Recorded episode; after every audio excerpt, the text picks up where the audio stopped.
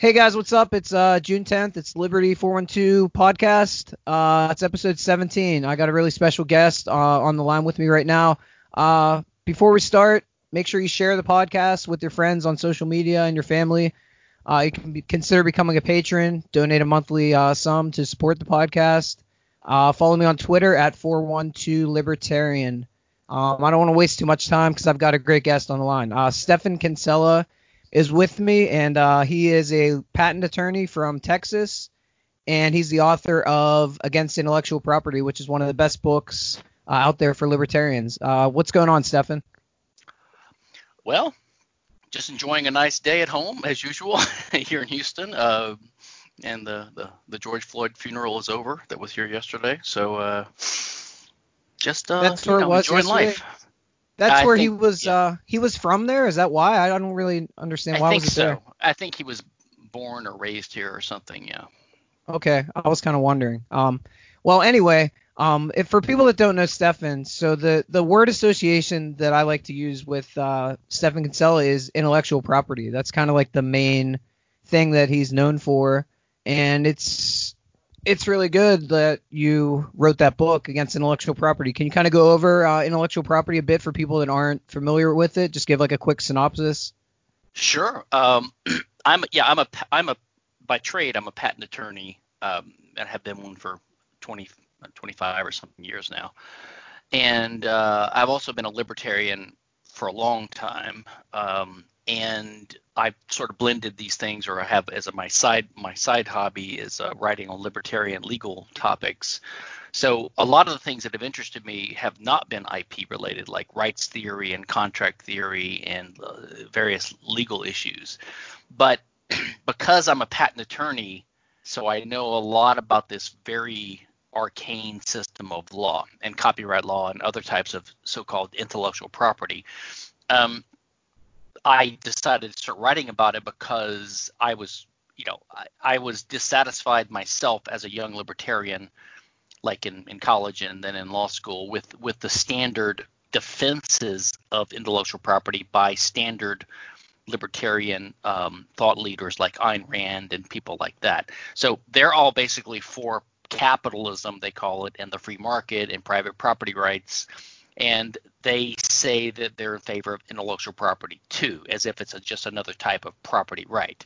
So the word intellectual property is what's used in the law to refer to these strange types of of rights, uh, namely patent and copyright, but also trademark and trade secret, and a few others that most people haven't heard of, like the uh, um, Semiconductor Chip Protection Act, things like that. Um, so patent and copyright are these systems that we have in the West, which are called intellectual property. And as I said, most of the original libertarian defenders are, are, are important thinkers, like in the 50s and 60s. Both the utilitarians and the economists, like Milton Friedman and these types, um, and the ones that are more interested in principles and rights, like Ayn Rand, they all pretty much defend intellectual property because it's a type of property right and it's just a different way of protecting what you do in life. Like normal property rights, like right to own a house or a car um, or a garden or the, the stuff you produce in your garden or in your factory, um, is considered to be. It's important that we protect it because it's the fruits of your labor, right? It's the result of your effort. And that's what a free market's all about. This is the standard argument. I don't actually agree with this way of putting it, but that's the standard argument. And so then the intellectual property advocates just extend that and say, well, you have to extend mental effort to create a useful idea or a useful pattern of information like a novel or a painting or a song, um, which is what copyright covers, or a useful invention like a new mousetrap or a new uh, a new steam engine or uh, uh, an airplane, you know, things like that. And so if you extend, if you uh, if you uh, expend mental energy or mental effort and creativity to so-called create this new quote thing that exists, right, like a new idea, uh, which is useful for humans, then the person who created it should be its owner, right? So this is the standard argument. So what they do is they take the normal argument for property rights in scarce resources like land, and they extend it to basically to ideas because they're created and they it takes effort and labor to create them. Um, now they don't quite follow the logic of their argument to its conclusion because the the argument would imply that you should just like if you own a piece of property or a watch or a car, you could theoretically own it forever, right? And you could pass it on to your heirs and they could own it forever. So you could have property that's owned in perpetuity or infinitely, right? But patent and copyright are only owned for limited times. So patent lasts for about 17 years and copyright lasts it used to last for around 14 years and now it lasts for around 100 100 plus years. But they're both they both have uh, limited terms. So they expire after a certain point in time. So right off the bat, there's something odd about um, intellectual property. If it's going to be a property right, why does it expire? And why do its advocates who call it property, why do even most of them think that, yeah, it needs to expire after a certain point in time? What kind of property right is it that needs to expire? There's something odd about it. So that's what got me off on this quest when I was a young scholar and a young lawyer I said, I will, I'll, I'll figure this out. I will come up with a good argument for IP because I, I assumed it was a good thing because it's called property. And the more I looked into it, I finally realized, uh, well, I kept running into roadblocks. Every argument I would come up with made no sense. And so I finally realized, ah, there's a reason this makes no sense um, because it can't be justified. So I think the whole argument is flawed and that patent and copyright law – or actually completely antithetical to private property rights, to freedom, personal liberty, the free market, and competition. They are basically just government grants of monopoly privilege, um, which impede competition and censor speech and restrict and distort the market. Wow, what what an answer! That is amazing. I never actually I've listened to a lot of your interviews with uh, like Tom Woods and other people, and I don't think I've ever heard that perspective. Uh, that's unique to me. Um, I never thought of it that way. Like, why does it expire after X amount of years if it's a legitimate property right? I never actually thought of that. So that's really now, interesting. Now, well, now some of the more consistent advocates of IP, they advocate for perpetual terms, like Lysander Spooner, uh, and and um, uh, I think Galambos, and even some uh, J. Neil Schulman to some extent. So, and some Randians who take her copyright ideas and say, well, it should never expire.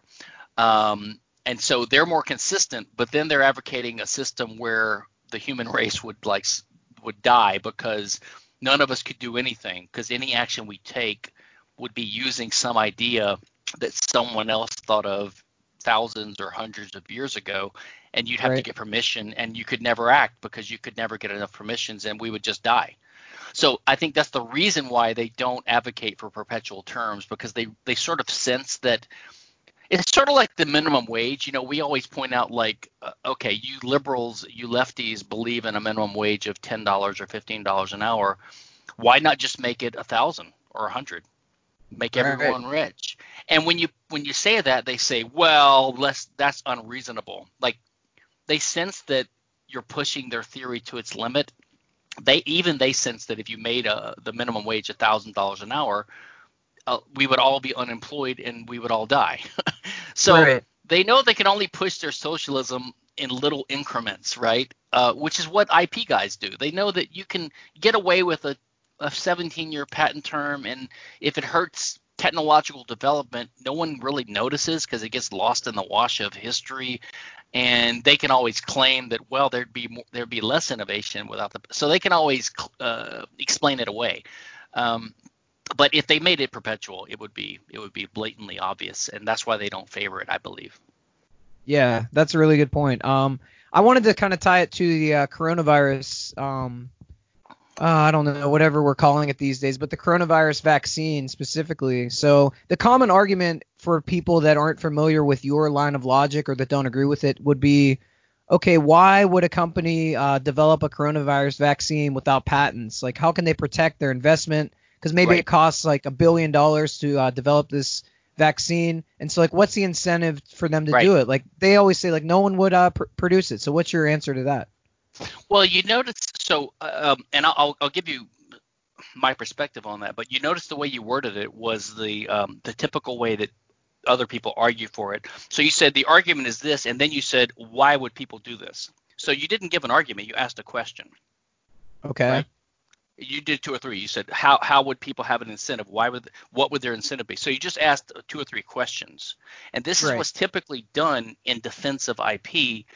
Instead of coming up with a coherent argument for look, what's the purpose of law? What's the purpose of government? What's the purpose of rights? Um, what rights do we have? What are property rights? Why are they justified? How are they justified? What property rights should we be in favor of? And then coming up with an answer to that question.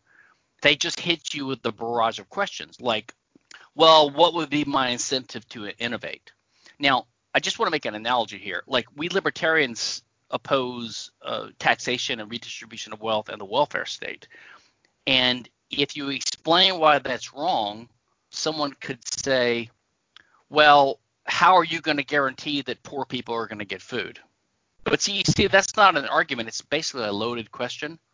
I mean, right. let me take an even more stark example. Let's suppose we have slavery, like we did 150 years ago, and um, or whenever it was, uh, and um, and someone is an abolitionist like we are, and we say slavery is wrong, slavery is evil, slavery is immoral, slavery is unjustified, slavery should be abolished immediately now, no doubt about it. It's one of the clearest things you can argue for, right?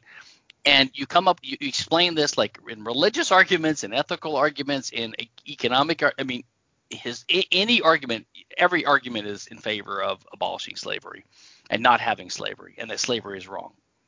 But then someone could just look at you and they could say, okay, but who's going to pick the cotton? Right? Now, you see, it's either not a genuine question or so I think it's not a genuine question. So what you don't what think it's saying, genuine? You don't think it's a genuine question? Because I, I the, my issue is like I run into these uh, types of questions a lot, and people I think people assume that we just no, um, we are unrealistic, and like they are the they have the right. Uh, yeah, but I know, mean, what I mean, I, I think that question like literally came up. Like, how will the plantation survive? How will the economy of the South survive without the slave labor that we're based upon? Like th- that was a legitimate question, but when you when you hurl that question in response to an argument for why we need to abolish slavery, so there's a there's an implicit but there. So like I say slavery should be abolished for the following reasons. And someone says, "But who would pick the cotton?" So when you right. put that but in there, what you're saying is my question presupposes uh, the assumption that we have to have the cotton picked no matter what. Like that's like unless you can guarantee like that's my highest value in the world is that human civilization has a way of having the cotton picked. Okay, and unless you can guarantee that to me, I'm not going to go with the change you're proposing. The burden of proof is on you to make this change. We have a mm-hmm. system that's working. The cotton is being picked. That's my highest value. And if you propose a new system, this free market system where the blacks are free and we can't make them pick the cotton, and you can't guarantee to me that the free market, this this newfangled free market of yours, is going to make sure that the free market gets the cotton picked, I'm not going to favor it. And which is the mm-hmm. same thing that welfare liberals say when when you say, well, the poor would be taken care of by private charity, or uh, we don't need government education or public schools because you'd have private schools and you'd have charity. They will come back with you. They want this guarantee. They'll say, well, because for them that little goal is their ultimate value having the poor be taken care of or having everyone get a, an education they'll say well unless you can guarantee that every kid will get a good education or you, unless you can guarantee that charity will take care of all the poor then you, you can't persuade me to get get rid of my welfare state right so and how, the same argument oh, go ahead. yeah go ahead i was just, no, I was just I, the same argument is made for ip the same argument is made for ip because people say well, what's my incentive to innovate? So what they're asking is, I have in the back of my mind this presumption that we need innovation and I can't figure out how innovation would happen without the system that I grew up with that I'm used to, which is the um, which is the patent system.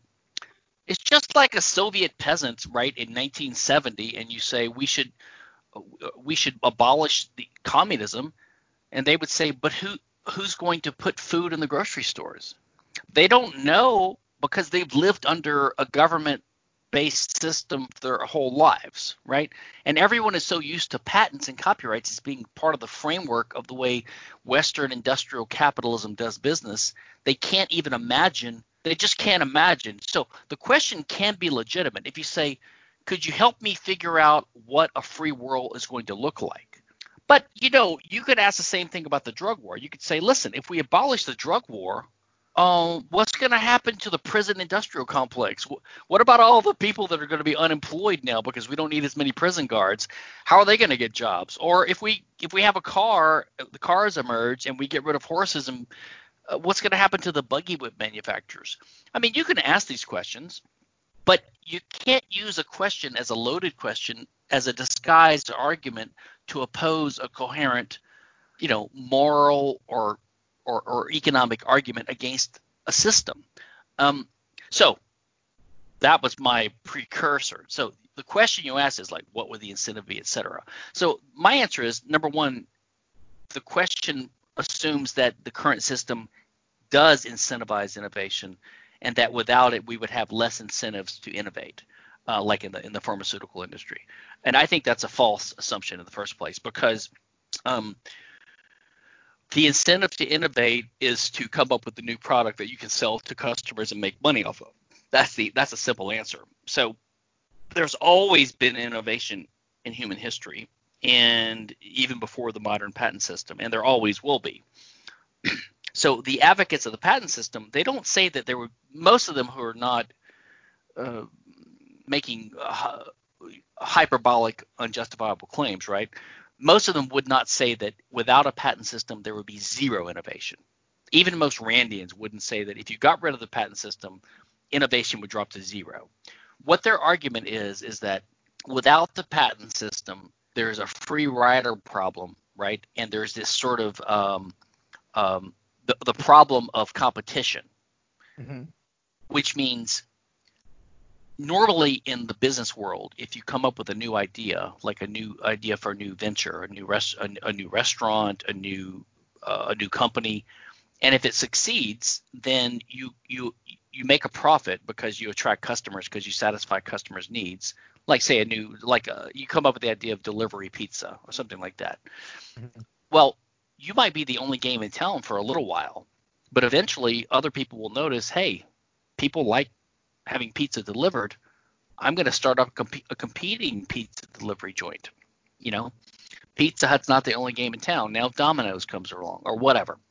Um, and so competition emerges and that are, that cuts into the profits of the first guy and then you have a whole bunch of people competing for the same market, right? This is how competition works, how the free market works and there's nothing wrong with that. But the point is it's hard to keep making a profit. You have to keep innovating keep having a good reputation keep serving your customers. You have to stay on your toes because there's competition around the corner all the time right?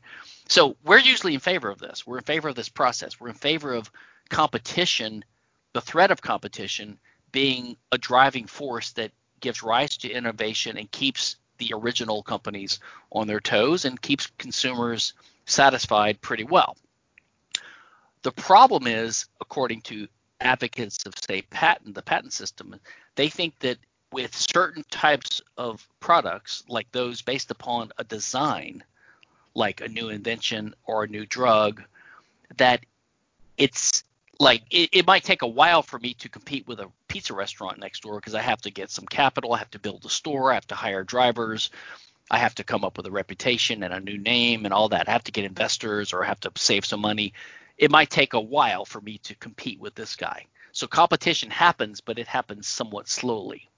But mm-hmm. in certain types of products like pharmaceuticals, the theory is if I if I take five years developing the formula for a new drug and I test it out on patients, I get my FDA approvals, and I finally start selling it,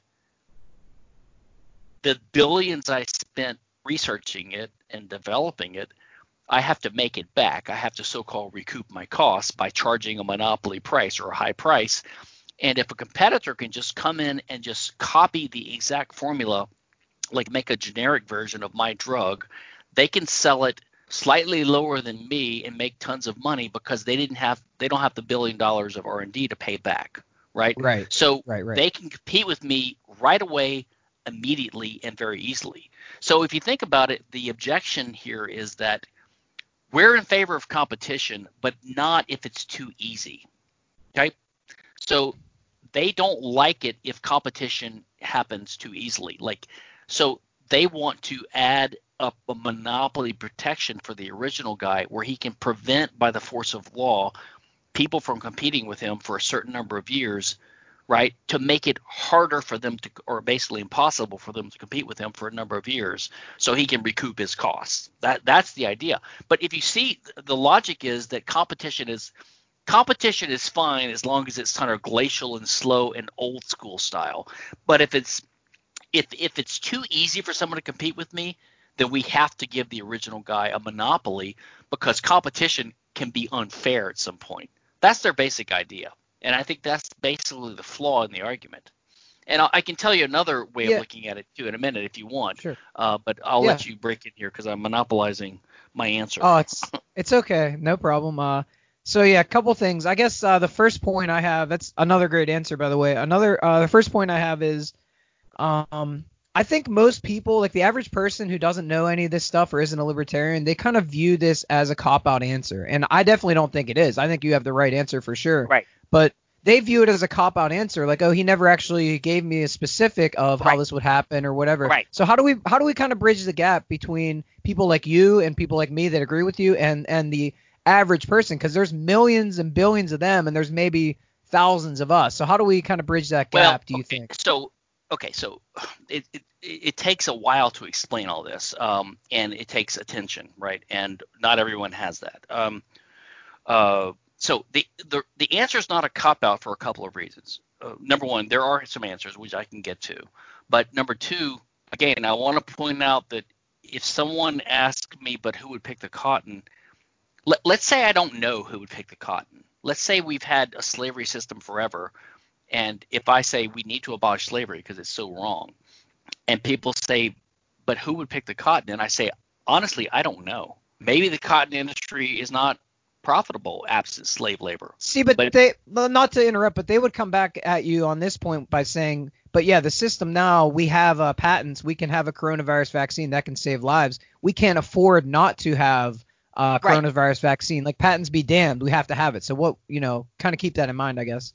Well, so but but I would say that okay, so there are two types of arguments for the patent system and there are two types of arguments against it. So the two types are one is a moral or a principled argument which we call deontological, like which is a property rights argument, which is this Lockean idea that you have a right to basically be compensated for, or at least to control things that you create, right? The, the fruits of your labor, um, like the ideas. Although, again, that argument makes little sense if you limit it, if it expires at a certain point in time. The second argument is more the utilitarian or the empirical argument, which is more like, listen, as a practical matter, if we have this system, yes, it will it will somewhat hurt some people, but overall it will cause more innovation. Okay, so that's an empirical claim. What they're saying is that as a matter of fact, whether you like it or not, having a patent system does make the human race better off because on the whole, in the long run, it gives rise to more innovations than we would otherwise have and makes us all wealthier, right? So in the coronavirus case, what they would argue, what they have to argue is that given the patent system that we have, or some ideal patent system that they favor, which they never specify, by the way, um, we have a greater chance of getting a coronavirus vaccine earlier than later or at all, right? That that's what their their basically argument would be. Now, so the counter arguments to the patent ar- argument would be number one, the a counter to the moral argument and a counter to the empirical argument. So my I focus mostly on the first, um, and that's what I've mostly been talking about. But as for the second, I would, as a practical matter, point people towards the the, the book from about 10 years ago by Michele, Boldrin, and Levine. It's uh, Boldrin and Levine. It's called Against intellectual monopoly. It's online at their website, againstmonopoly.org. And chapter nine has a whole chapter about pharmaceuticals and the actual history of that and explaining in empirical economic utilitarian terms why it's simply just not true that the pharmaceutical industry depends upon the patent system and that without it you would still have innovation. We had 50 60 70 year periods of, of history where some of the major uh, in like in the in the in the 19 late late 1800s 1900s in Switzerland and Italy who were two of the biggest innovators in pharmaceuticals by the way. The US is one of them but Italy and Switzerland have always been up there and they didn't even have patent protection for pharmaceuticals for like a 50 or 60 year period and they were among the top. So there's all kinds of empirical examples and you now if you go into the economics of it you can explain why. I mean the answer is obvious. There's a first mover advantage etc now i would uh, if you want to think commonsensically about this which is hard to do for most people because they don't understand the way the patent system works. So they don't understand so here's what most people think there's 200 different centers around the world or groups of people all furiously racing to find a coronavirus cure, right, or vaccine. Right. And each one of them is hoping that they get there first and they file a patent on it. Or maybe there's two or three independent solutions or different solutions, they all get their patents. So what's the idea that they're hoping to be the first one and they file a patent and then and then what? They get a monopoly from the government and they're the only one that can sell this vaccine to the 7 billion people around the world who need it. That's the does idea, any, yeah. Does anyone really think that's going to happen? That's not going to happen because number 1, governments issue these patents, right? So governments always condition them on you have to be a pretty good public servant to get this monopoly privilege. In other words, all governments maintain the right to issue what's called a compulsory license. The U.S. government does this. Uh, they threatened to do this with the anthrax scare about about 15, 20 years ago when there was only one manufacturer and there wasn't enough. Uh, uh, I forgot the name of the drug, but there was a drug that could fight anthrax. Um, and there was someone who had a patent and they had a monopoly on it and they weren't making enough. And so the government threatened, look, we'll just issue a compulsory license, which means the government basically abrogates their patent and tells everyone anyone can use the, this this pattern, this information, but you have to pay a little royalty to the original company. But go, go ahead, we, you don't need their permission anymore. Uh, so that threat's always there, um, and that's what would happen. There's no way that any company is going to uh, come up with the first vaccine for coronavirus and then the governments are going to let them go to court to stop other people from making it to supply the world. It's just not going to happen. So, and, and not only that, what if there's five or six or ten companies that are getting close to this, right? They're all about to figure it out. And my guess is probably if there's a vaccine coming, it's probably going to be done by a lot of trial and error using the, the standard medical science of the time. And they're all going to be trying similar techniques, and one of them is finally going to perfect it and get it right. Um, but the others will be close. Why should the guy that runs to the patent office first get a monopoly. What about the other guys? So you could you could argue that the patent system is disincentivizing some smaller companies because they're figuring like, well, I might figure out a vaccine in in 12 months, but this big Merck, they might beat me by 3 months and they have a big phalanx of lawyers, so I'm not even going to bother. Right? So the threat of the first one getting the monopoly on it could be argued to dissuade other people from investing in it in the first place. So I would just say without the patent system, you'd still have lots of companies trying to do this, as they are now knowing that the patent system won't give them full protection because they know that there will be a compulsory license issued. Um, it again, most people don't understand the patent system, and you can see this like even in the answers of politicians like like like Donald Trump when he was asked someone some reporter challenged him why do you want to be the first he says i don't want to be the first now, that actually has a glimmer of insight because he has to recognize that it doesn't matter. Okay, whoever comes up with it is going to get lots of credit. Whichever country comes up with it will get lots of credit. But whichever country, whichever person, whichever institute or research or hospital or medical scientist, whoever comes up with it, you know that this the, the, vac- the vaccine uh, formula will be distributed around the world instantly. Like it's going to happen instantly, like within a week or a day. I don't know how how, how quickly it will happen for people to gear up, but the knowledge will spread around the world, and everyone will say, "Finally, someone came up with this," which is a good thing, by the way. the The good thing about having seven billion people is it extends the division of labor and the specialization of labor. So the more people we have, the better, because the more geniuses we have, and all you need is one genius to come up with an idea that can be replicated by everyone else and make the entire human race wealthier. This is, I believe, this is actually the source of wealth for human wealth. This is the source of human progress. Uh, it's the accumulation of knowledge over the over the generations, over the centuries, right?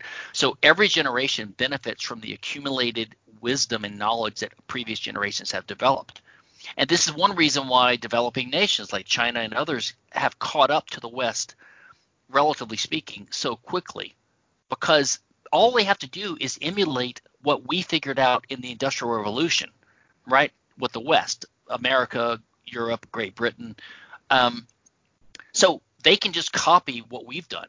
I mean, China used to be backwards, and it still is in some ways, but it used to be a backward, poor peasant society. Now they're making semiconductors and and sending spaceships to outer, uh, sending rockets to outer space. How are they doing that? Because they just could borrow the technology that is propagated from from the West, right? Which is a good thing. Agricultural techniques and modern medical techniques, and we can all learn from each other. And who, if just one person out of seven billion people comes up with a cure for coronavirus, everyone can be saved. And if we had 100 billion people the chances would be even higher that one of those 100 billion people would be smart enough to figure it out. Right? Right.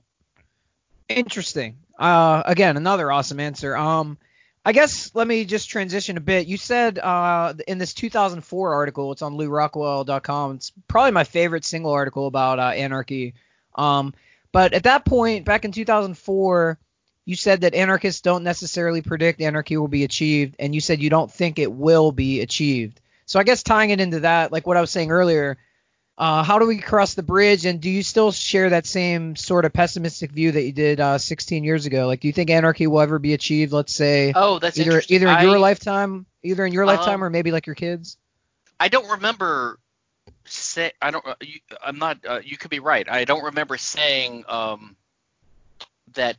I don't think it will ever be achieved. Um, well, I don't, I, I don't want to put you on the spot. It just says you don't. No, you no, just no, said like you, you, don't think it will. Like you didn't put a time frame on it or anything. So, and that wasn't really the point of the article. You were kind of just saying I, that states I, aren't stand by. I, I agree with the idea that anarchy, anarchists per se. Is, I mean, my point there was it's not about prediction. It's not about right. predicting that we will have um, uh, a government-free society someday or a state-free society, I should say, to be precise. Um, I, I, I simply was saying that you can't object to anarchy by, by by saying that we don't have it or that it won't come because our our main claim is not a prediction. Okay, that's all I was saying. Um, I wasn't arguing in that piece that you shouldn't be an activist or that you shouldn't have hope or that well, and I don't remember arguing that I didn't. I might have been more pessimistic then than I am now. My my uh, I still believe the main claims. Um, now, my view as to whether we will ever achieve anarchy, um, here's my current view on that. And I could be wrong about this, but I, I tend to think that if we ever achieve anarchy, um, it really won't be because of us libertarian activists. Like we really won't even get any credit for it. Um, and and and that's not to denigrate what we do because we do achieve small victories for liberty here and there, but and every person saved from a little injustice, it matters.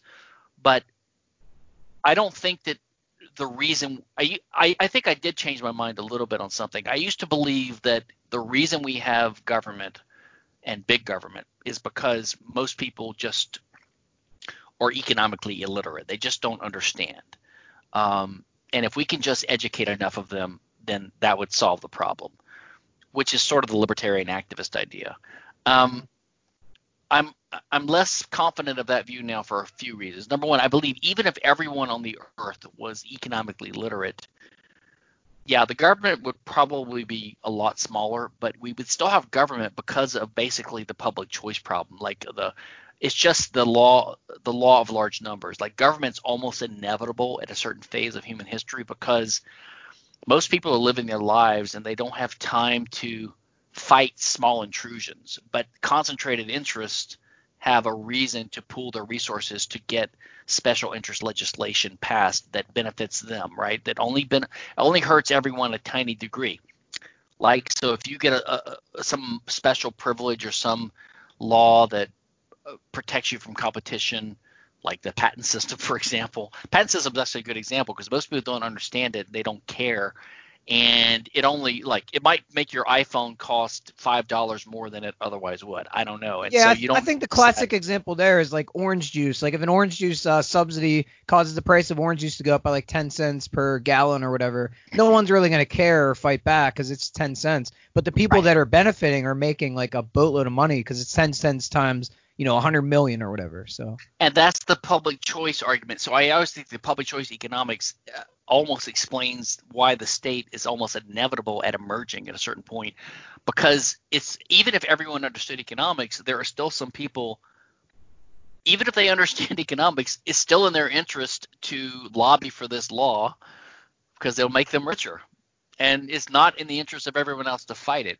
So i tend to think that handing out you know individual students for individual liberty pamphlets on why the minimum wage hurts people at Thanksgiving dinners to your to your uncle, hmm. you know, is not the way to, you know, or standing on a bench at your university and yelling at passing by clueless or, liberal. or screaming into a microphone like I do, right? Like basically, I should shut down the podcast. Is what you're saying?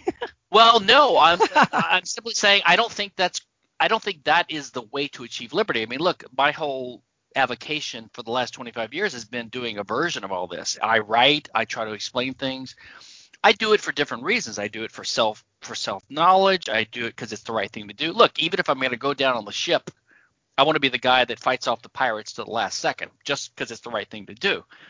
Okay, now that's a pessimistic, cynical uh, way of looking at it, which is not really my view. So here's what I think now. I actually do believe anarchy will. There's a a good chance we will achieve it, but I think it will be organic and and it will it will be because of of a couple of things.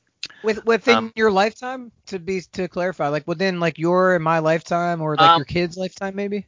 Well, it depends upon it depends upon how steep this this this curve is that we're on. This so ever since about the year 1800, we've been on this exponential curve, the Industrial Revolution, right? If you look at it, it's striking. Basically, for all of human history until around 1800, the standard of living was roughly the same, right? Um, the average GDP per person, if you want to call it, was roughly the same it started exponentially growing in around 1800. Now there are different theories as to why this happened, and now we're still on this curve, and there's been more curves since then. We have the Bitcoin curve, we have the technology curve, the computer curve, the cell phone curve. You know, that's all adding to this, right? And then we, the international international trade has been expanding since the since World War II, linking the whole world together, and the population has been growing, as I said, and our technology keeps growing. So we keep amassing this this expanding um, degree of technology. Now, my personal view, there's all kind of theories about why the Industrial Revolution happened, like, um, and people like uh, Deirdre McCloskey has written upon it, and I think her, her ideas about bourgeois values and this kind of stuff. Um, uh, the classical explanation was that we had finally we had a solid Western kind of British European foundation and protection of property rights, and property rights gave the gave the uh, the sort of infrastructure for the development of of, of capitalism, right, and free markets. Um, Hoppe, Hans Hermann Hoppe, who's one of my favorite uh, and most uh, thinkers, and influenced me probably most. He's got a, a, provocative article where he he he explains he he argues that this is not a plausible explanation. Like there were basically solid property rights in England for hundreds of years before this, before the Industrial Revolution. So that can't be the explanation. And I, I agree with him. Now, his explanation is that he believes human intelligence has always been evolving and increasing, um, and that around 1800 we reached a tipping point where um, at, at, least in the Western countries, um, where, uh, uh, uh, where, where capitalism basically started, that the average IQ level or intelligence level reached a certain point where you had uh, so you always had these outliers who were geniuses like like Leonardo da Vinci and Aristotle, you know, all these guys from the old days, right? But he's his idea is that the problem is the average intelligence of the population wasn't high enough for them to emulate these ideas, right? But once you reach a certain point, now these great ideas of the the engineers, the inventors, the innovators, now they could be replicated by the average or, or slightly above average person. And so then they started spreading. Um, I think it's a it's a plausible thesis, but I don't think it's it's hard to prove that. My, my view is slightly different. My view is that um, what we what we have achieved was inevitable. It was just uh, it's sort of like when you have um, um, a fake boom instigated by the Fed, uh, the Federal Reserve's uh, uh, easy money policy, right? Inflation and easy credit. Um, you have a fake boom. You know that it's going to be followed by by a, a bust, the boom bust cycle, which is the Mises Austrian theory. Um, now you don't know when that bust is going to happen. You can't predict that, and something random might spark it off, like in 2008, 2009, some you know some housing collapse, some, some or, or like right now, maybe maybe we had a bust looming, and the coronavirus sparked it off. Totally unrelated. Something will pop the bubble though. It's like a balloon.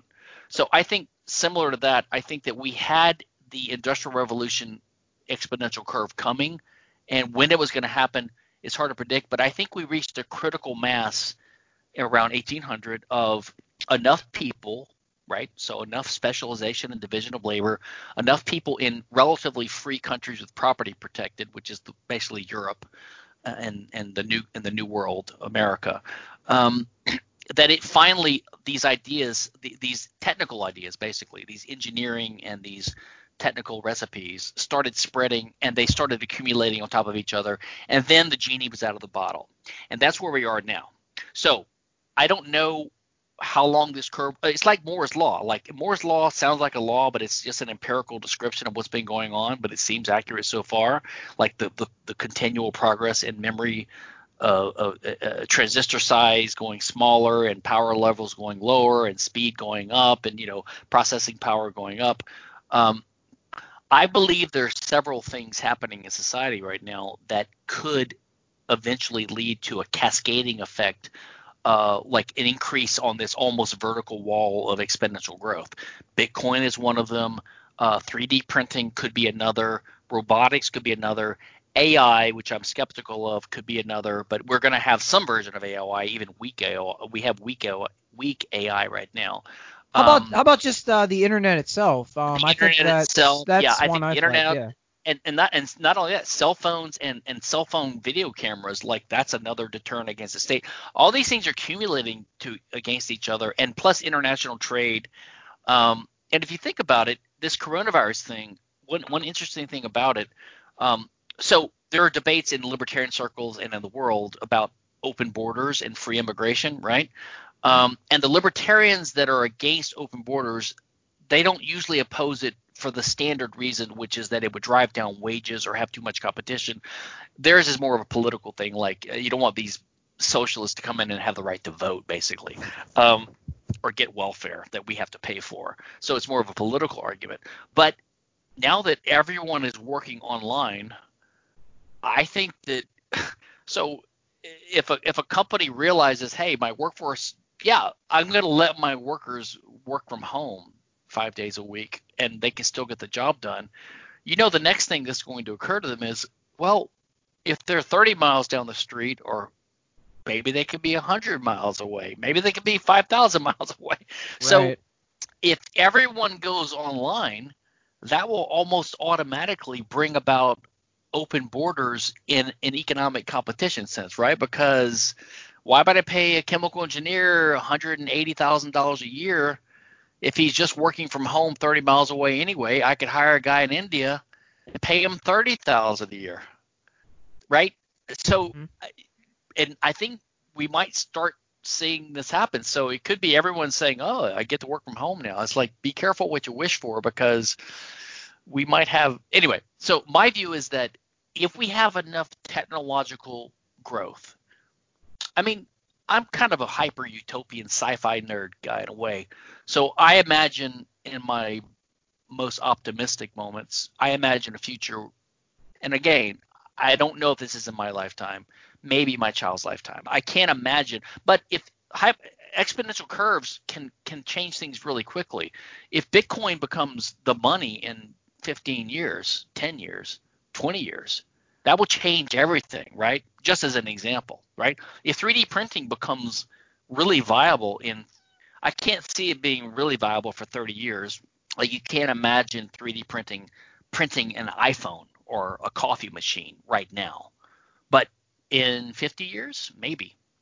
Uh, self-driving cars, robots, you know, uh, personal space travel or, or flight, uh, all these things can happen. But I, I, I'm always pessimistic about these Omni magazine type predictions that it's going to happen in 15 years.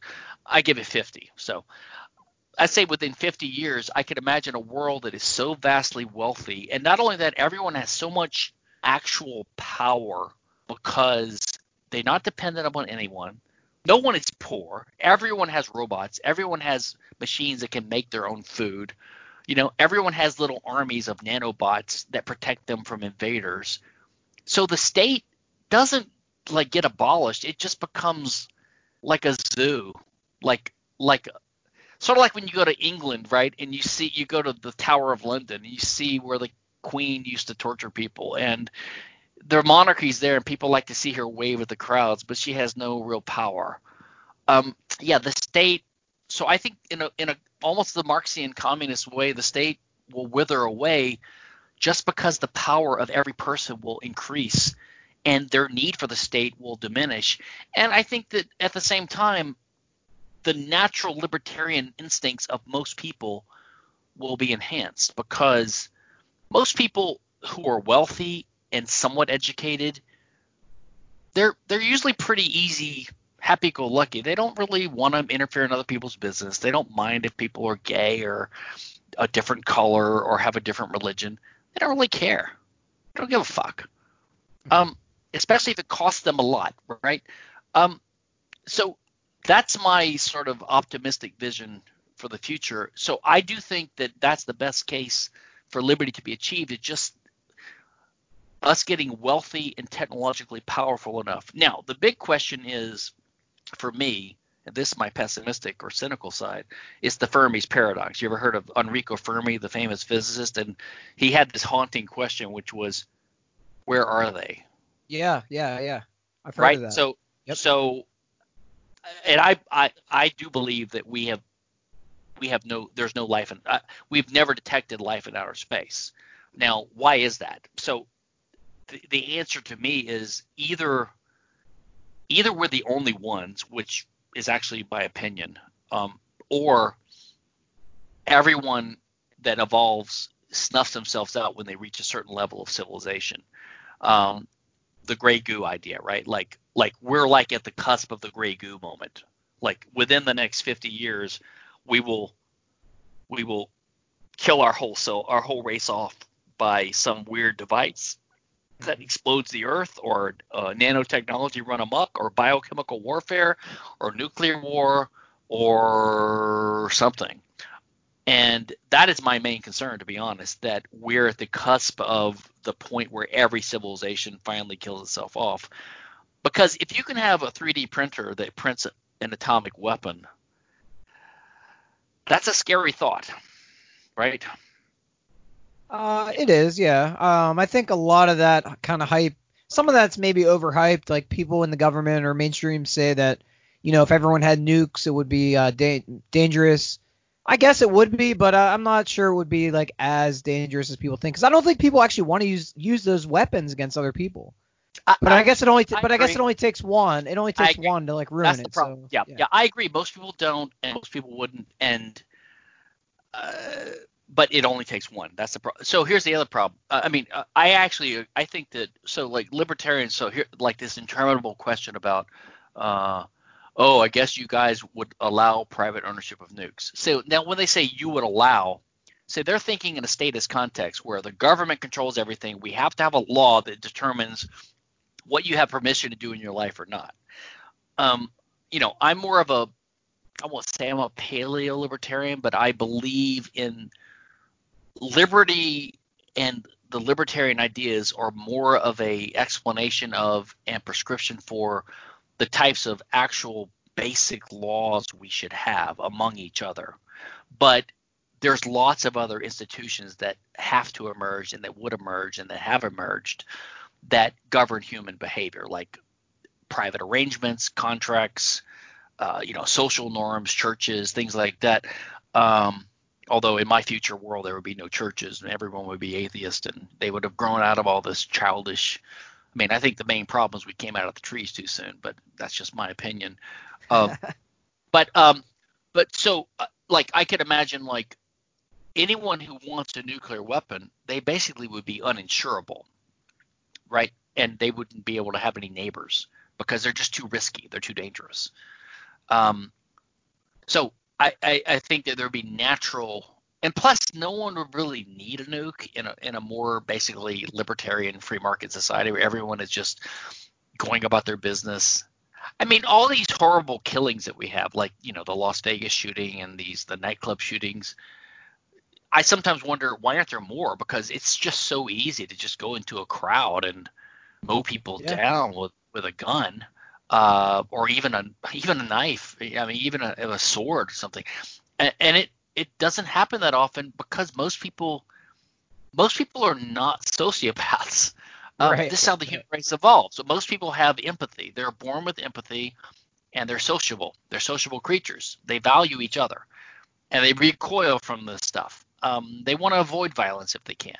So sociopaths are always going to be a, a tiny minority, and as long as they don't get their hands on nuclear weapons or planet splitting, you know, Death Star type things, I guess that they won't snuff out human life. Yeah, that's kind of where I'm. That's we, a lot of that's where I'm at too. I think. Yeah. From IP. This is a totally different topic than IP, isn't it? it is. No, I had a I had a bunch of topics, and I actually had two more topics that I kind of wanted to get to. Um, go ahead. And uh, yeah, I guess the first one kind of ties into something that, that, we mentioned earlier, and it's it's a huge topic in the news. Uh, you know the Black Lives Matter thing and the racism thing. Uh, Brian Ellison, he's a comic. He tweeted out on June 8th uh, about Tom Woods and Dave Smith, another comic, and he said libertarians obviously have a problem with racism, and basically like accusing uh, Tom Woods especially of being a racist. And that just kind of struck me as like offensive. Like I'm a f- big fan of Tom Woods, and I'm I don't know him personally, but I don't I'm I can say that like he's not a racist.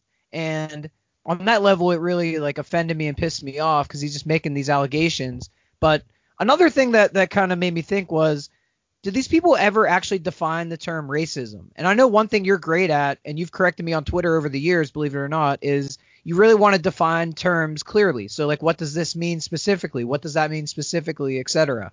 Um, so I guess I guess kind of what are your broad thoughts on like racism as it relates to like the Libertarian Party? Because we've heard for years, you know, Ron Paul is racist or Lew Rockwell is racist, and obviously it doesn't have any. Um, they generally don't have any evidence or any proof of this. Um, that's one aspect of it. Uh, two, I guess, would be like how is racism defined? And I guess my hot take on this is I think statism is actually way worse than racism. Um, statism yeah. affects everyone, and it, it affects minorities, um, things like the drug war, the minimum wage, etc. So I think we have a statism problem, not a racism problem. But I, am kind of curious what your thoughts are, and also uh, how would a libertarian society handle racism? Because I guess that's like mm. the hmm. normie, you know, question that that mm. somebody would throw at you. So take that however you want to go with it. Okay. Uh, you know, I I like all all intelligent, thoughtful adults nowadays. I have my own opinions about various things, but I try not to speak out too definitively about things that I know that I'm not uh, an expert on. And and like one would be the definition of race and or even race and racism. I mean, I I, I sometimes wonder. Uh, we're called the human race, so race apparently applies to humans. So I don't know what the sub I don't know why you would call the different race, the different colors or, or variations a race. So I'm not an expert on this. I, the whole thing makes no sense to me. Um, I, I vaguely recall hearing something about this Brian Ellison accusation. Of course, I think all these accusations are complete uh, virtue signaling SJW PC nonsense. Uh, I've gotten to the point. I mean, I'm personally opposed to racism, and one reason I'm a libertarian is and, and, and is because I'm an individualist. Now, I'm not a thicker, so I don't think that that's necessarily part of libertarianism. You can be a racist libertarian, I guess, if you want. Um, and uh, but again, I'm, I'm not sure what a racist is because every time I think of a clear example of something that's racist, it's basically either an act, it's accompanied by an act of violence or by a law, a state law, right? Like again, that's the main problem. So I agree with you on that. Um, and I have some black libertarian friends who agree with that. It's like, I mean, if you get rid of the, uh, if you get rid of the legal aspect, like a law that treats people differently, uh, or enforcing your racist opinions with the use of force. If you get rid of all that, then what's left? All that's left is basically uh, preferences. So, you know, if you're a black person and you prefer that your children marry other black people, or if you're Jewish and you want you, you get annoyed when your kids start dating Christians, um, is that racist? Is it right? bigoted? I made that point. Yeah, and the thing with me is, uh, the way I look at it is these people lump in like there's a guy sitting on his back porch in Alabama, deep deep south, let's say, you know, the, this stereotype, and he he hates black people, and he makes like a black joke to his friend who's with him on the porch. Right. They they kind of lump that in with somebody who specifically like kills black people just because of their skin color. Well, and to me and that's think- that's a fallacy. They're two totally different things. Like one should be outlawed, the other one, you know, maybe uh, polite society frowns upon certain types of uh, jokes or whatever, but it, it's not really an issue uh, in society because he's not really hurting anybody by doing that. Whereas opposed to like the other one is uh, violating somebody's rights specifically. Well, and I think the problem is, see, most people now have the status mentality, right? So most people now they're not like libertarians. Like libertarians, we distinguish clearly in our minds between things that are unethical or immoral and things that are that should be illegal. So Right. we we always are careful to say that there's only a subset of things that are immoral that should be illegal, right? So it's a it's a proper subset. Uh, not everything that's immoral should be illegal, but once you're part of democracy and once you have this mainstream attitude, you you can make anything you don't like illegal. Then people start fearing bad opinions. Like if you have if you don't like black people, you might want to put some you might want to make a law that embodies that, right? So they sense that there's a danger. It's just like the IP things. Like people they're favor of IP, but they don't want it to last forever because they sort of sense that it would be too dangerous. And likewise, if you're they sort of sense that if any opinion anyone has can be made into a law, they get nervous about bad opinions because but if you believe in a strict separation of law and morals or, or however you want to put it, like we libertarians do, you don't really have that fear. Like, okay, you can be a racist as long as you don't want to use violence against people or make it a law, then you're not really a big problem, right? Um, now, my personal my personal view as a not as a libertarian, but just as who I am, I despise everything about tribalism.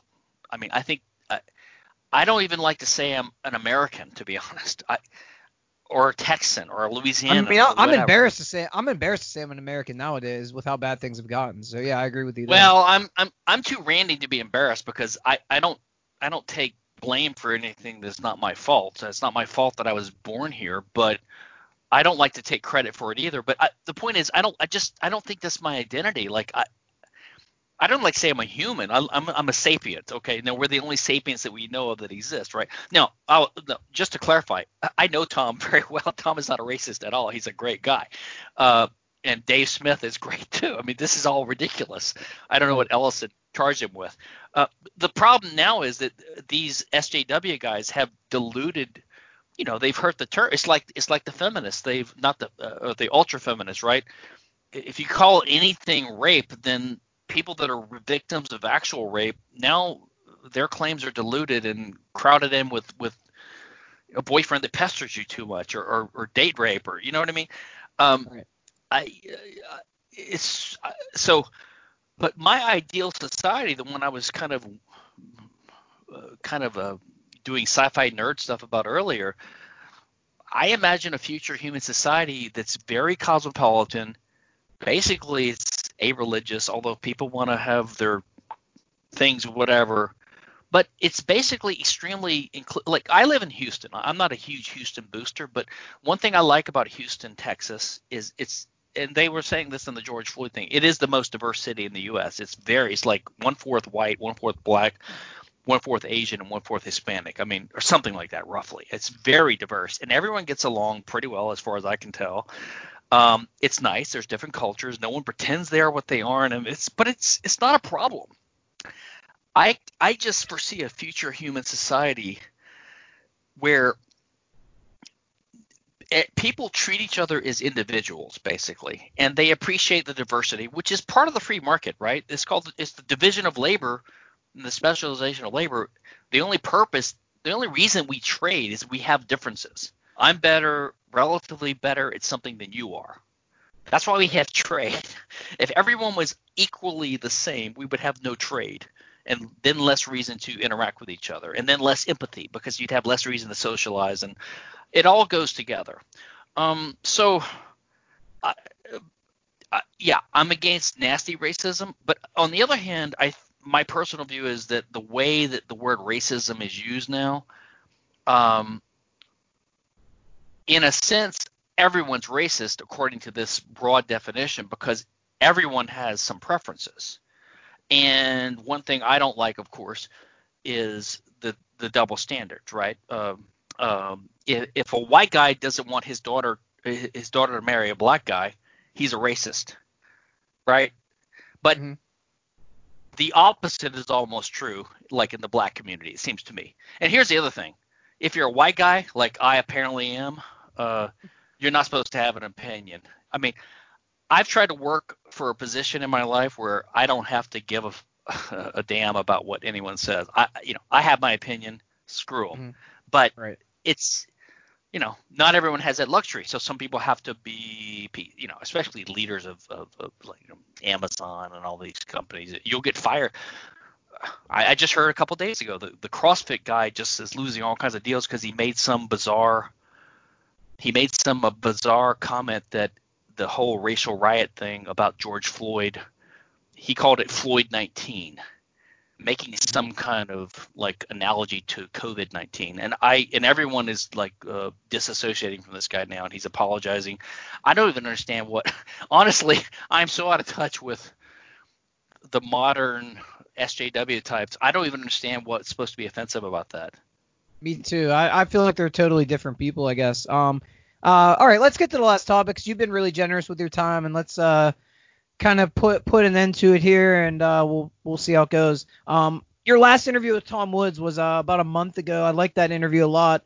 Uh, you guys went over some weaknesses in uh, the libertarian position, and I really enjoyed that part of the uh, discussion. That might have been my favorite part. Um, have you thought about that uh, any more since then, or have you come up with any more examples of possible weaknesses in our position um, that you can go over with us? Um, I don't remember any new thoughts since then. I, I did just hear his recent interview with Chris Bohrer, I think, who has a mm-hmm. new book out on ethics yep. of anarcho capitalism. And I think Tom asked him about that near the end. He had he had a couple of interesting answers. I think he was talking about uh, animal uh, rights, right? Animal rights and children's rights. Yeah. So I I agree. That was actually a, a, a good point. Those are I don't know how we can have I don't know how we can have more so-called work or progress on this. Like it's not really a research program. I mean, sometimes social theorists try to, you know, ape the physical sciences a little too much. Like I've been doing research on this for 25 years. It's like it's not really research in the sense of like doing experiments and figuring things out. It's not like we're converging on an obvious answer we can test and make sure it's right, you know. But but still, I, I so you kind of think animal rights has been settled by like Rothbard or something like that? Is that kind of where, where no, you're at on that one? No, no. Um. Well, no. I think that uh, well, I had this view, which I think they all they kind of alluded to. So my view is this: um, whenever, and, and this was alluded to by uh, Chris in his discussion of lifeboat scenarios, which I which I liked. Um, you can always find a gotcha type question like like how would your system handle this and it could be difficult to figure it out and it's like and, and, and by the way if you answer the question then people will accuse you of being an armchair philosopher like oh are you the king of the world you can give the answers like well you ask me for my answer when i give it to you, you i mean but so it's like uh you know got two guys on a boat they gotta they're gonna starve but to me the question is there are intra- there are sometimes intractable intractable problems or difficult issues in human life. Um, and just because libertarianism doesn't solve everything perfectly or obviously, uh, doesn't mean it's flawed. The question is, well, what about how would democracy handle it? How would socialism handle that? I mean, no no system is going to handle a lifeboat situation great because it's just, it's a horrible situation by definition, right? It's like mm-hmm. how would come if you have a communist government on the mainland and two guys are off in a lifeboat, how does the fact that there's communism solve this problem? It doesn't. I mean, so so yeah, the, so even if even if libertarianism breaks apart and doesn't solve these problems, nothing else does either. The only mm-hmm. thing that would solve it would be a God who just says, "Listen, I'm either going to take care of it, or if I'm not, I'm going to lay down the rule, and you have to listen to me, and that's just all there is to it. No debate. I mean, okay, fine. So, so I tend I tend to think lifeboat problems um, they can be interesting, but the main purpose of political philosophy is we, we we this is the Randian in me coming out. See, Rand was talking. She dismissed lifeboat things too because she said, "Look, the purpose of ethics is to come up with a practical system for people to live a life on this earth among each other. And the rules have to be the rules for for better lack of a better term, the normal people. Okay? So we have to have a way for the normal people, that is the functioning adults to to survive and flourish and prosper and get along with each other. And then with the surplus of wealth that we have, then we can take care of the of the children and the people in comas and the retarded people or whatever, right? Uh, or the poor. It's sort of like on an airplane. They say if, if there's an emergency, you put your mask on first and then you put it on your child. It's not because you care more for yourself than your child that you put your own mask on first. It's because you have to be around, right, to be awake and to take care of your child in case something happens. You just have to do it's just it's just logic. And some people like emotion over logic. They would say that's cold-hearted, right? It's sort of like the COVID thing. When people say when when pe- people on our I don't know where your where your take on the COVID thing is. I think the whole thing I agree with like Woods and uh, Jeff uh, other people um, who are uh, totally opposed to this lockdown stuff. Oh yeah, um, hundred percent. Well, go ahead. I'll let you answer, and I'll tell you what I think. Go ahead. Well, I was just gonna say that it's it, it's not unreasonable to say that okay, COVID, if it's real, um, could threaten let's say millions of people. Okay, it's still out of billions, so it's it's horrible, but it's you know the flu kills millions too or something. So you know it's still not good. But okay, so let's say COVID threatens lots of lives, but shutting down the economy does too. Um, and so but then you get these stupid emotional, you know, hard on their sleeve liberals who say things like, uh, "Oh, you're putting you're putting the the uh, the stock value of Wall Street corporations above human life," which to me is the is the most glib, dishonest, illiterate argument you could imagine. It's like even if you're a pure utilitarian, you got to understand that human life is dependent upon a functioning economy. Right.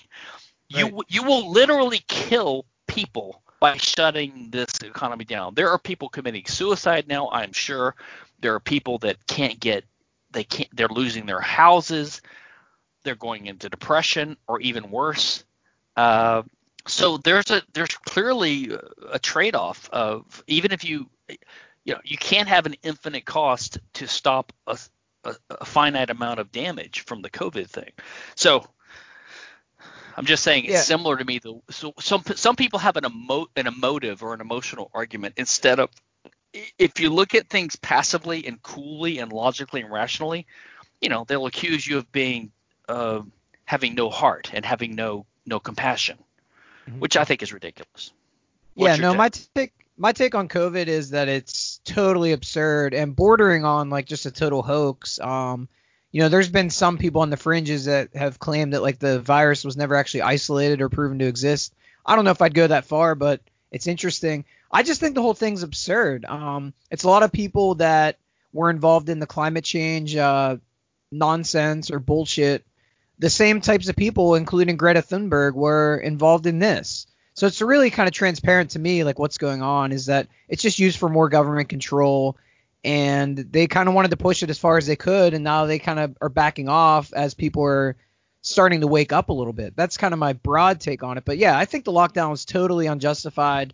Um, I've talked about in previous episodes. I don't know if I've actually done one specifically saying like why I think the lockdowns were unjustified, but yeah, I I don't think. I mean, I did some episodes on it specifically back in May, but I just. And the funny thing is, at first I thought it was real. Like the first week, first couple days, I thought, oh man, like this is bad, exponential growth. You know, it's gonna it's gonna affect everybody. It's gonna kill tons of people. And then I kind of just realized, like, I don't know anybody that died from this. So how bad is it really? Um, Yeah, that's that's roughly my take on it. Um, I'm a, a kind of allergic to conspiracy theories, so I tend to think most people believe what they're saying to some degree, but there's an, a weird overreaction that sort of spiraled out of control. And now the problem is, like Trump probably realizes it was it was a mistake, but he can't admit that now, right? Because then he won't he it would hurt his reelection chances, right? He Right. can't fire Fauci or what. I mean, so it's now everyone's stuck in this um, in this game where anyway. So yeah, um, it's not yeah it's not a great situation um i guess final question because it's it's running uh you know you've been super generous with your time and i appreciate it um do you think biden or trump wins uh later on or you can just not answer at all and just hang up Oh no, I've- absurd question Uh, well, I've had I've, Okay. I've got some bets with a couple of friends, and I've been I've been saying this for a couple of years. Uh, although I will uh, uh, let me presage this. I, I predicted races before, and I'm almost always wrong. I didn't think Trump would win last time. I didn't. I, I thought John Kerry would win when he ran. So I have a bad prediction record, but um, I've been predicting uh, ever since Trump won that I think that whoever the Democrats nominate will win. So I think Biden will win. I think it's a no-brainer. Um, and it, it's just because of demographics. Um, it's uh, Trump barely won last time, right? I mean, he lost the popular vote by like three million, and he barely won the electoral college, um, and only because of two or three surprise states.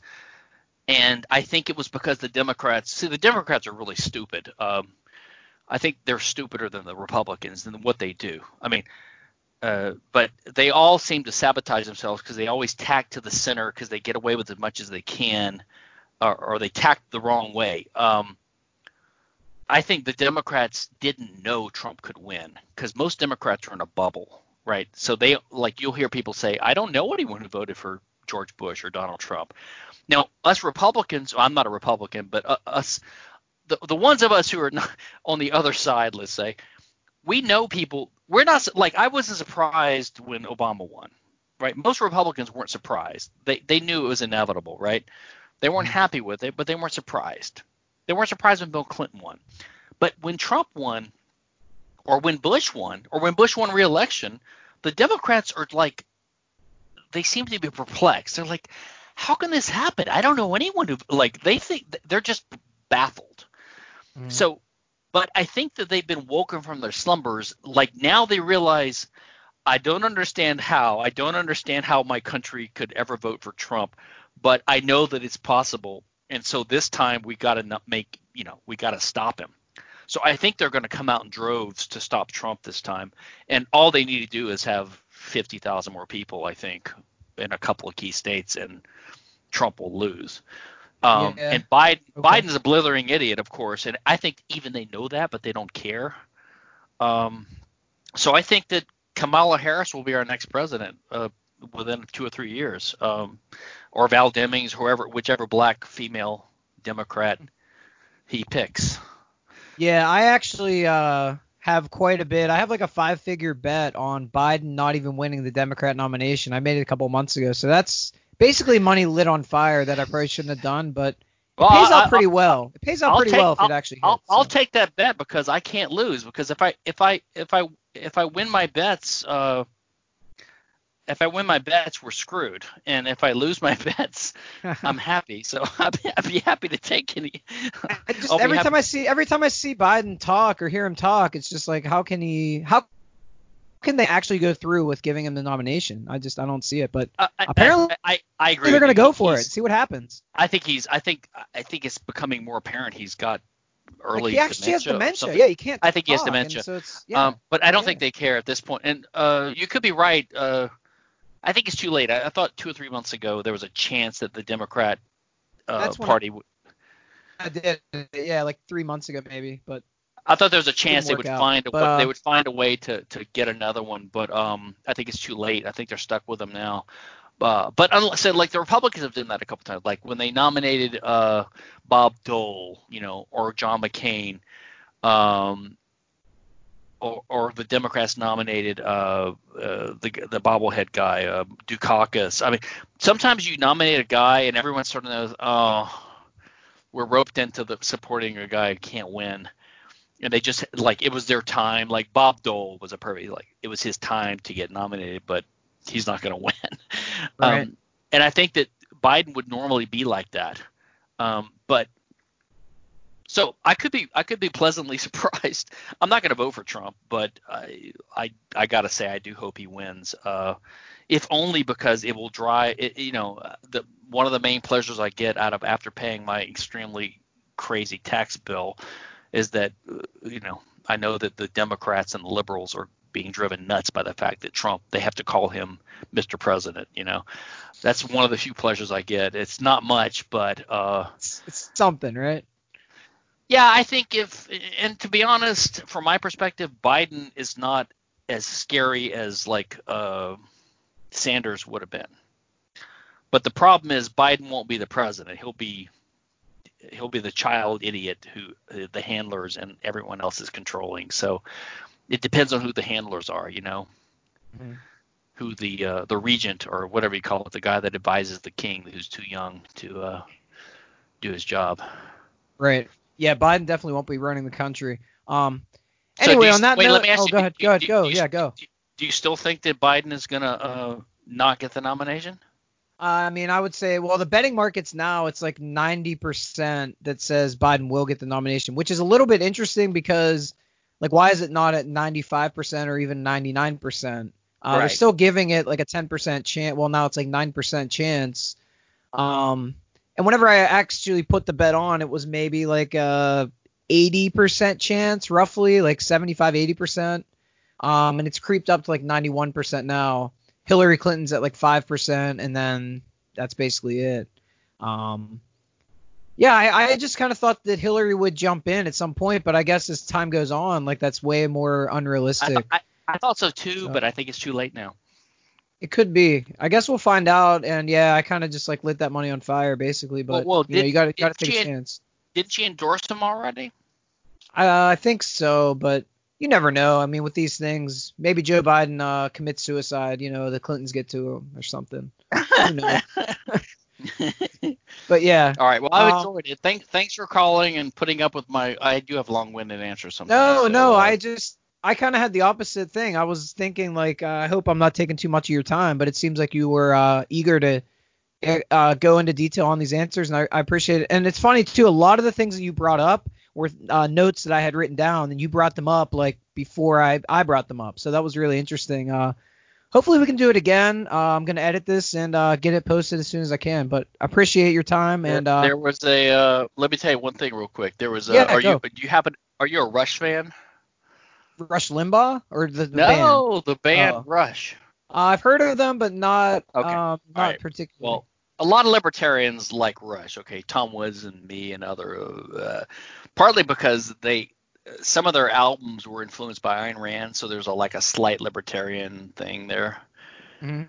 but there was a funny uh, thing. This is totally tangential, but um, they they recorded this this album.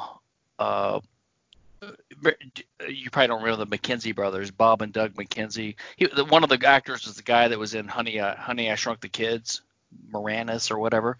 Anyway, uh, I've heard of that movie, but not the, not those actors. Okay, so they're all Canadians and Rush's Canadian. So they had this comedy album like in the 80s or something, and, and with with their their and they, they got Geddy Lee, who's the singer for Rush, to to sing a song for them on their album, and he, it was kind of funny. And they said, Geddy, uh, that was pretty good. Like we wrote these lyrics for this kind of comedy song, He sang it, mm-hmm. and he said, Hey man, I'm a professional.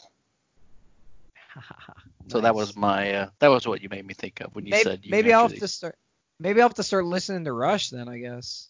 Um, yeah, if you're gonna be libertarian, you got to listen to Rush and you got to read Atlas Shrugged and you know you got to do all the things. You got to uh, it's the signs of the. I've the cross. actually I'll uh, I'll come out and admit I've never actually read a single thing Ayn Rand has written, and huh. I'm not really like proud of that, but I just I'm more of like a Rothbard or a Walter Block yeah, like you're I'm nonfiction. Well, do you read? You don't ever you don't ever read fiction? Uh, that's the thing. Yeah, I'm not really a huge fiction person. Like, I'm not really into movies or like yeah. if I watch TV, it's never gonna be like a, a sci-fi thing. It's gonna be like a sport, maybe a sports. Um, I'm I'm way more interested in like private roads and what Walter Block says about that than uh, like. I would let me just tell you. Let me give you one piece of advice. Okay, so if you don't like fiction, uh, if you like fiction, I would say you should read Atlas Shrugged because you would you would be amazed at like you'd see not only just because you would see like oh here's I see what the origins of libertarianism are and why people what got our movement going. Uh, but if you don't like fiction, um, no. If you like nonfiction, read her book Capitalism: The Unknown Ideal. It's got some essays by Alan Greenspan about antitrust and uh, some other essays. Um, you might really, if you like Rothbard, you might really like that. And also, Philosophy: Who Needs It. Um, those two, just take a look at those two nonfiction books. Uh, I'm not trying to promote Randianism, uh, but you you actually will see some things in there that came before Rothbard that you will see echoes of in some of Rothbard's writing because Rothbard was part of that circle for a while. Rothbard mm-hmm. repeats or, or, incorporates a lot of Randian arguments and thinking uh, in some of his thoughts. So um, okay, just, maybe just I should check it out. Yeah, yeah. Yeah. Okay, interesting. Uh, tell people where they can find you or how they can uh, interact with you or whatever. Like uh, plug whatever you're you know trying to uh, um, do these days. Well, I'm at uh, yeah, uh, I'm at stephankinsella.com, and I have a occasional podcast, which is basically repeats of things I do with other people's podcasts, like this one will be on there. Um, I might be doing a course for Saifedean Ammous. You ever have you heard of Saifedean Ammous? Yeah, the Bitcoin, uh, the Bitcoin guy. Yeah. Yep. Yep. The, he wrote the the book, The Bitcoin Standard. He's probably the mm-hmm. leading, I'd say, the leading economist on Bitcoin issues. He's amazing. Uh, he's got like a little private online school called I think it's called Saifedean. I think it's called the Bitcoin Standard Academy. So I might be doing a guest course for him on libertarian theories in the next couple of weeks, which anyone can sign up for. Um, and I have a book I'm working on. I've been working on for years, but it's just a comp- an edited compilation of my essays on libertarian legal theory called Law in the Libertarian World. So I'm hoping in the next six months that will come out. Oh, that's awesome. I didn't know that. Uh, that reminds me of uh, when Walter Block put out his. Uh, he does that sometimes. He put out uh, like defending the undefendable. I think that's kind of where that started. So that that would be interesting. I'm excited to see that. Hopefully, it comes out yeah, by the end of the year. I think Walter's working on uh, defending the undefendable three right now, from what I understand. Uh, he he did the first one, which is a classic, and um, then he did the second one, defending the undefendable two, about seven, eight, nine years ago, and he, he has a chapter on IP, which which which made me uh, which made me chuffed, and uh, and I don't know what number three. I mean, the problem is you got to keep scraping. You know, you take the low hanging fruit first, right? The prostitute or whatever, but then in the third one, you're you're you're down to the bottom of the barrel finding. Yeah, things, you end but, you end up defending politicians, maybe. Who knows? But uh, yeah, this. Yeah, he might. Yeah. Go ahead. No, you're right. He might. Um. Anyway, this was great. Uh, we didn't even get to crypto. I had that like written down. Maybe maybe if we do it again, we can get into crypto because I have a lot of uh, interesting thoughts on Bitcoin. I think that I'd probably disagree with you maybe on Bitcoin slightly, but maybe if we Oh, do it again, we can get into Are that. you pro Um, Bitcoin or anti Bitcoin or what? Uh, I mean, I'm pro crypto, but I'm I'm anti Bitcoin for the most part. But Oh, you're not a maximalist or whatever, yeah. no, definitely not. So it's complicated. But uh, maybe that's for a future episode if we end up doing one. But appreciate everything. Uh, like I said, you're really generous with your time. I'm just kind of uh, starting out, so this should give me a nice boost uh, for my audience. And uh, any any last thoughts uh, you No, want to give good to luck. people? Good, you're good. You're uh, you're a good interviewer. I've I've talked to lots of people. You're a good interviewer. You didn't, yeah. Good good job. Appreciate it.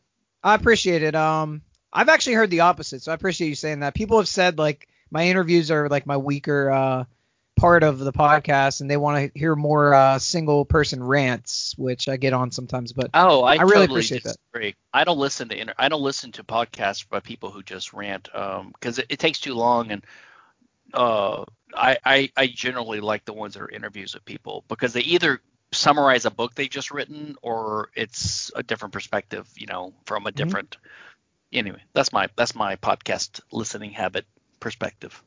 interesting. Well, thanks a lot. I'm gonna uh, I'm gonna end this, and I'm gonna edit it and put it up. And uh, I hope you have a nice day, and hopefully we'll do it again soon. Take care, be safe. Thanks, Stephan. Take care. Bye. Bye.